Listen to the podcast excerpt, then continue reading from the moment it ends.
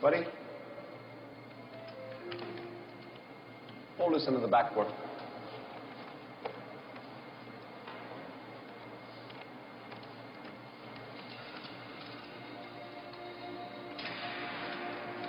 What is it? 15 feet. 15 feet. Strap, put Ollie on your shoulders.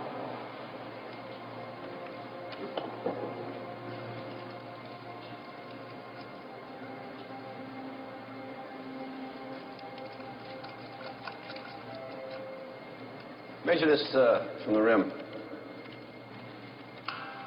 Buddy?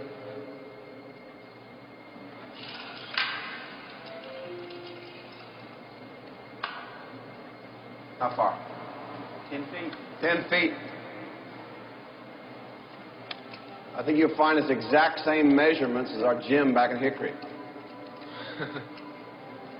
okay, let's get dressed for practice.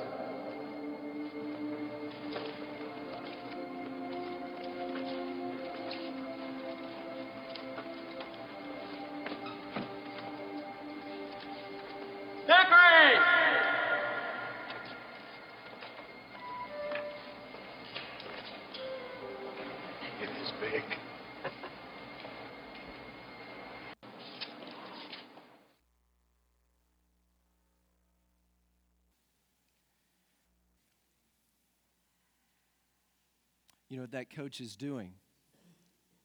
He is giving hope to an underdog.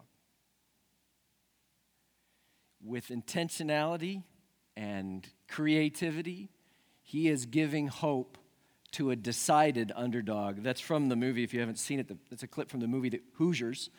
It's based on a true story. Back in 1954 in Indiana, they had a single class basketball tournament. 751 teams entered that tournament. Uh, the team that won were the Milan Indians. They had 161 students in their entire school, and they defeated every team in their, in their state. Uh, the largest teams in the state were defeated by this little school of 161 uh, that put forward their team. And their coach actually did this. He was a young coach, he was about 26 years old, brought his team into this huge auditorium uh, at Butler University, and he realized that their entire town would fit in one small section of the bleachers. So he had to measure the rim just to show them it was just like home, just, just to give uh, the underdog hope. When the odds seem against you, hope, if possible, is even more essential. And uh, we're, we're not accustomed uh, in our land of thinking of uh, Christianity as an underdog kind of faith. That is our history. And as history ebbs and flows, that may well be our near future. Um, it, is, it is not our ultimate future, but it may well be our near one. So, what we want to do uh, today is look in our study of Matthew at Matthew chapter 13 and get a tall, cool glass of refreshing hope from a couple, three of the parables of Jesus. Again, we're in Matthew chapter 13. We'll start in verse 24. I'd like to pray for us as we do that. God, all of us at times feel a bit overwhelmed by the things that tug and pull and press against our faith. We pray for grace and mercy today that we might persevere. Though the odds might seem against us at points in time, we pray for the strengthening of our faith by the very words of Jesus today as he teaches us by the Spirit. So come and do this, Father. We need it. We ask it in Christ's name. Amen. Um, I'm going to I'm going to take this section we're going to look at today a bit out of order. Um, I'm going to start midstream in our passage. It, it returns to what Greg taught us about last week why Jesus taught in parables. In verse 34, Jesus says, All these things, it says, All these things Jesus said to the crowds in parables. Indeed, he said nothing to them without a parable. This was to fulfill what was spoken by the prophet I will open my mouth in parables. I will utter what has been hidden since the foundation of the world. Jesus is teaching by parables as a means of aligning his life and ministry with the prophesy, the prophesied Messiah, the one who was to come as God's great king. It's one more matching credential that served to bolster his disciples' faith. He could point at his teaching and he could point back to the prophets and say, See, I'm the one. But as we saw last week, um, teaching these parables takes two courses with two different audiences. It has two different effects. The first thing that parables did in Jesus' teaching ministry is that they cloaked the truth, they hid it. Um, last week, Greg taught us a few verses back in our passage. The disciples came to Jesus and said to him, Why do you speak to them, to the crowds, in parables? And he answered them, To you it has been given to know the secrets of the kingdom of heaven, but to them it has not been given. For to the one who has, more will be given, he will have an abundance, but from the one who has not, even, even what he has will be taken away. This is why I speak to them in parables, because seeing they do not see, and hearing they do not hear, nor do they understand. And as you read the context of our passage, this is at least in part, Jesus' response to their extreme rejection of him. When he talks about this generation of people, this collection of people that he's um, speaking to, these are people who have said, just, just a page or two back in your Bible, this is what they and their leaders were saying about Jesus. The Pharisees, they went out and conspired against Jesus about how to destroy him. Their leaders are plotting to kill Jesus at this point in time. And the Pharisees, when they heard about Jesus casting out demons, they said, It is only by Beelzebul, the prince of demons, that this man casts out demons. Um, so it's as though they had gone too far in their opposition and rejection of Jesus, and now the door has swung closed. The invitation is now rescinded, and Jesus is actually barring the door from their entry into the kingdom by the use of parables. That's a terrifying thought that there comes a tipping point in unbelief when the door, when the door swings closed. But Jesus is clear. The parables serve to cloak the truth from those who have ultimately rejected him. But there's a second purpose to the parables. It comes out in our passage today. It says, Jesus says, I spoke in parables to fulfill what was spoken by the prophet. I will open my mouth in parables. I will utter what has been hidden since the foundation of the world. So, the second purpose of Jesus' parables to a different collection of people is to reveal truth. To one group, it's to cloak truth. To another, it's to reveal truth. Same teaching accomplishes both purposes. And we saw this again last week where Jesus said, Blessed are your eyes. He's talking to the disciples who believe. Blessed are your eyes, for they see, and your ears, for they hear. For truly I say to you, many prophets and righteous people long to see what you see and did not see it, and to hear what you hear but did not hear it.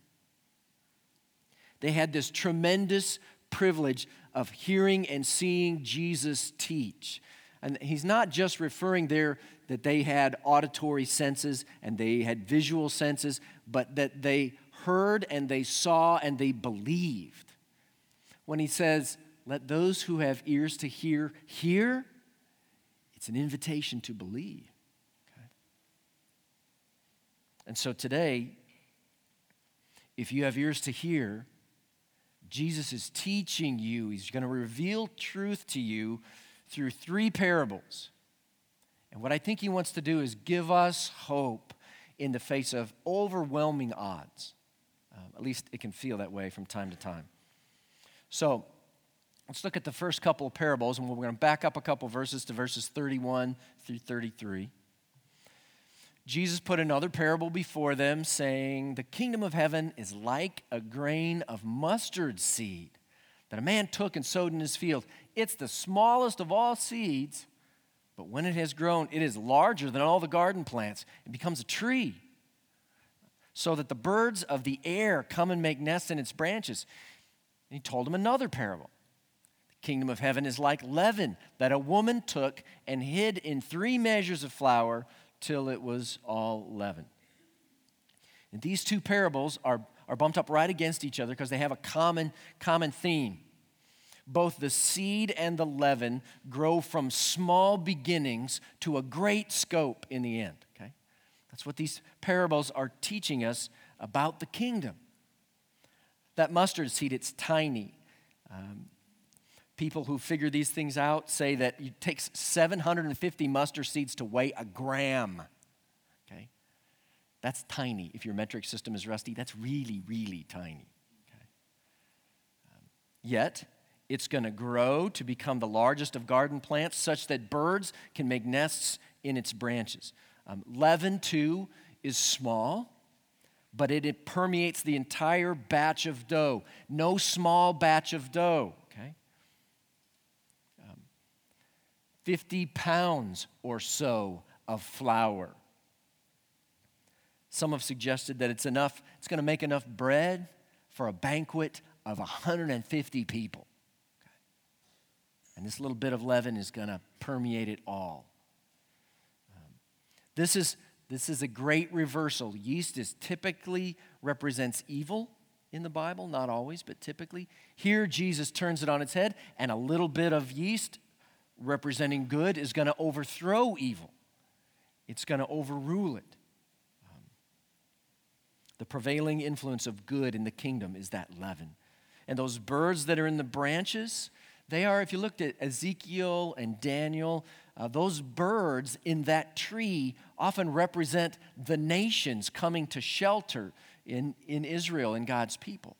So that the, the imagery here is that of the kingdom spreading out to affect all nations, all peoples, every tribe, tongue, and language, we're, we're told. But that's not how it starts. Okay? It starts with just a little tiny seed starts with just a little bit, handful of leaven. And that's how it is with the kingdom. That's how the kingdom works. Um, you just think about it. It started with one man and 12 highly unlikely followers. It's not what people expected when they thought the Messiah was coming. It would be a lowly carpenter from an obscure village with a bunch of ragtag fishermen and tax collectors following him. And then, of course, there would come the cross, which made the seed even smaller. There's a ancient Christian writer, his name is Jerome. He said, The preaching of the gospel is the least of all the teachings. At first glance, there seems to be no real truth in this teaching that proclaims a dead Christ and the scandal of the cross. Compare these teachings with the systems of the philosophers and, the, and the, their books and the splendor of their eloquence and their fine style, and you'll see how much smaller the seed of the sower of the gospel is than all other seeds. Joseph Stalin famously put it How many divisions does the Pope have? Answer None. None. We're part of a kingdom that has no army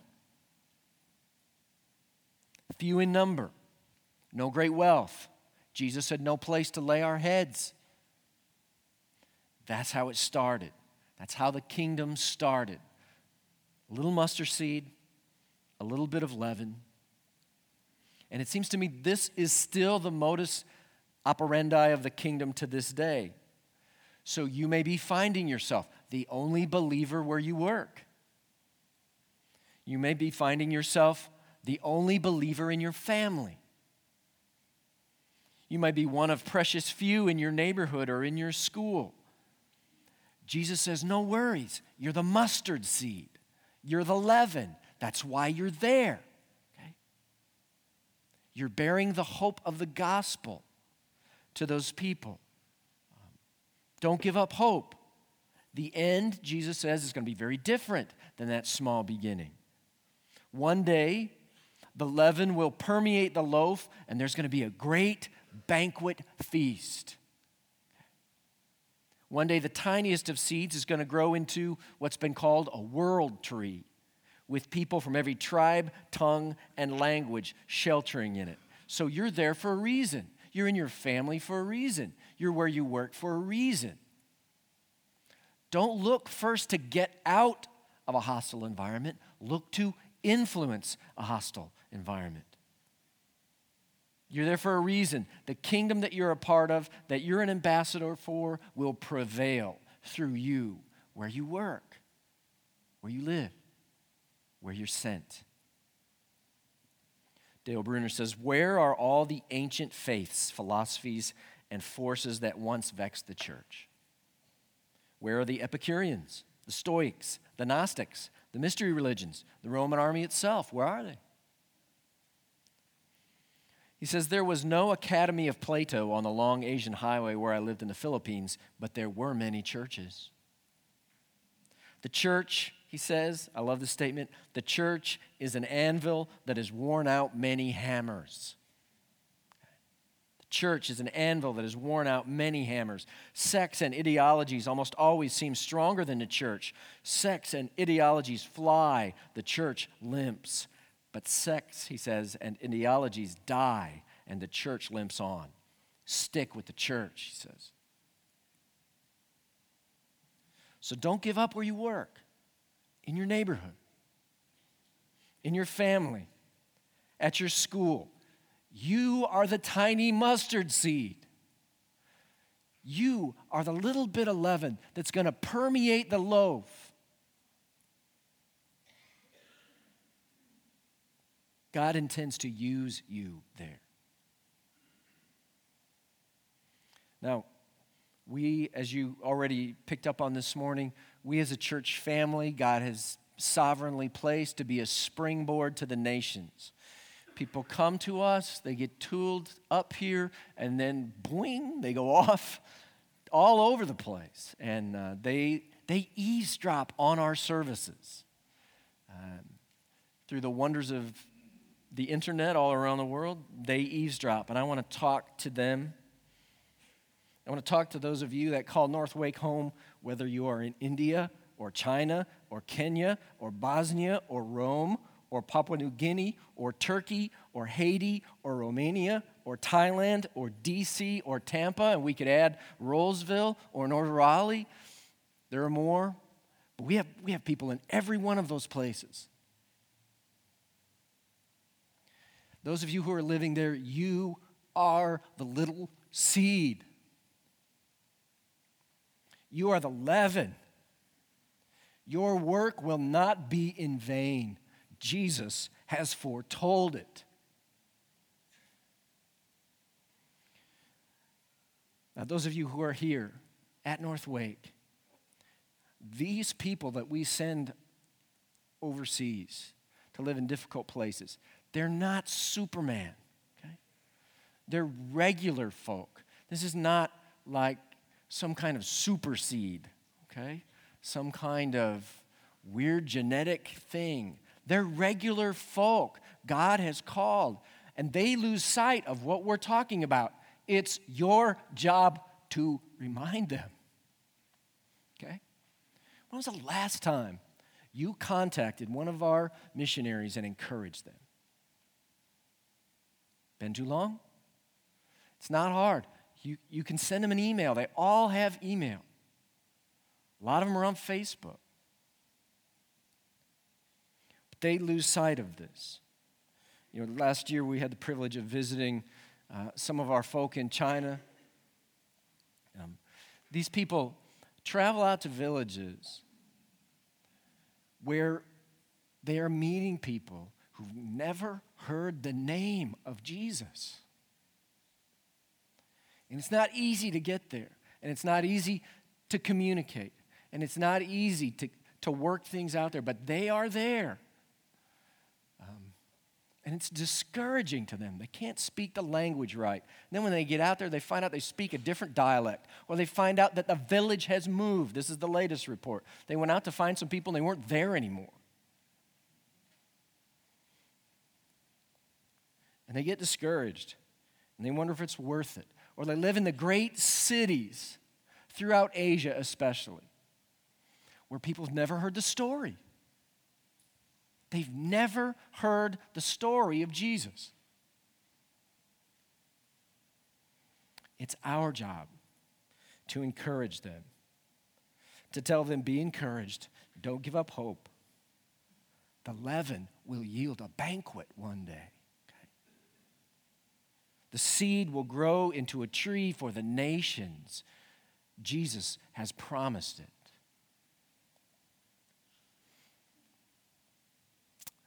Grant Osborne says, Who would ever have thought that one third of the population of Korea would be Christian, or that in spite of, actually, he says, in, because of terrible persecution by the communist government, there'd be 100 million Christians in China today. The same phenomenal growth is occurring in places in Latin America and Africa. We must recognize that God is still in control. Even though evil will increase, the kingdom will continue to grow in each succeeding generation until the eschaton. Now, in our day, you can feel that same discouragement here. Sometimes you can feel um, you can feel like the cultural milieu is shifting. Values are changing. Um, sexual mores have radically changed and they show no sign of, of slowing. Just a couple years ago at my alma mater, in the Midwest, not far from Indiana, where the ball team won, the University of Illinois. Um, a Catholic adjunct professor who was a Catholic priest got fired basically for endorsing the Roman Catholic view on homosexuality. He was later reinstated over protest, but increasingly, you know, values are shifting away from that which the scripture graciously and kindly brings to us. It can seem at times like this that we're making no difference, that we might end up on the losing side, that it's not worth it, that those who oppose our faith are, will prevail, that we should just give up. And Jesus says, No, no, you're the little seed. Okay? That's why you're here. You're the leaven for the banquet. Don't be discouraged. Don't give up hope. Be faithful. Love those neighbors well. The kingdom, though small, will one day be the largest tree in the garden. Jesus has promised it. He's going to do it through you. Right where you are, right where He's calling you to. There's a third parable I want to I want us to work our way through this morning. And uh, it starts in verse 24. Again, I'm kind of jumping around in this. He put another parable before them, saying, The kingdom of heaven may be compared to a man who sowed good seed in his field. But while his men were sleeping, his enemy came and sowed weeds among the wheat and went away. So when the plant came up and bore grain, then the, the, weeds also appeared. And the servants of the master of the house came and said to him, Master, did you not sow good seed in your field? How then does it have weeds? He said to them, An enemy has done this. So the servants said to him, Then do you want us to go and gather them? He said, No lest in gathering the weeds you root up the wheat along with them. Let both grow together until the harvest, and at harvest time I will tell the reapers, gather the weeds first, and bind them in bundles to be burned, and gather the wheat into my barn. Now, mercifully, like the parable last week, this is one that Jesus tells us what it means. And Jesus does a really good job. So let me read that to you. He left the crowds, went into the house, and his disciples came to him, saying, Explain to us the parable of the weeds of the field. Some of you know this as the parable of the tares. Jesus answered, The one who sows the good seed is the Son of Man. The field is the world, and the good seed is the sons of the kingdom. The weeds are the sons of the evil one, and the enemy who sowed them is the devil. The harvest is the close of the age, and the reapers are angels. Just as the weeds are gathered and burned with fire, so will it be at the close of the age. The Son of Man will send his angels. They will gather out of his kingdom all causes of sin and all lawbreakers, throw them into the fiery furnace. And in that place, there'll be weeping and gnashing of teeth. And then the righteous, the righteous will shine like the sun in the kingdom of their Father. He who has ears, let him hear. So it begins with the disciples coming to Jesus and asking for insight. The disciples were not smarter than anybody else, they just believed and sought spiritual insight from Jesus. Jesus says, I'm the sower. And I sow throughout the world. The field is the world, and I'm sowing seed. And you're that seed. Okay? Jesus says, the seed, the good seed, are the sons of the kingdom, the daughters of the kingdom, the people who believe. And Jesus says, He has sown you throughout the world. Okay? But the weeds, they're the sons of the evil one. And scholars believe that there's a particular weed in view here and that it's toxic, it's poisonous and it's sown in amongst the wheat in a way that's undiscernible at first. Only later does it show what it truly is. And that weed represents those who are in opposition to the gospel, it represents those who disbelieve Jesus. The enemy, of course, is the devil. And you get a sense from this parable that Jesus really believed in a spiritual world that is unseen, that's actively going on around us. We're playing an active part in a real battle that's going on. That there is a devil who exists. Jesus believed it and taught it to us. There are, as we'll see, angels who participate in the judgment that is to come. But these two sides, you've got the good seed and the weeds, they're not drawn up. We used to have this game. It was like one of my favorite games as a kid. I don't know if any of you ever, ever saw it. It's called POW, the, ca- the cannon game. You can tell, you can tell by the, uh, it's dated a little bit. It says cannon game for boys. Yeah. Girls, step away from the table, okay? It's a man's game. And you, and you would line up your little, uh, all the blue guys were on this side, and all the red guys were on this side, and you lobbed a marble by these cannons back and forth, tried to knock them over. Great game. destruction rampant. But the thing I want you to think about um, is in this game, whoa, let me back that up. Whoa, wait a minute, POW just went away. If you guys could find that, that'd be really helpful, but if not, it's not essential. Um, on that game, it's clearly divided. All the red guys on one side, all the blue guys on the other. Not this battle, Jesus says. Um, not this one at all. They are intertwined indiscernibly at first. They grow together in the field that is the world um, before it becomes later on obvious that they are weeds. So they are growing in our schools, in our communities in our churches, teaching that is toxic and contrary to Jesus. And it says there's no action taken to sort it out until the end. Why is that?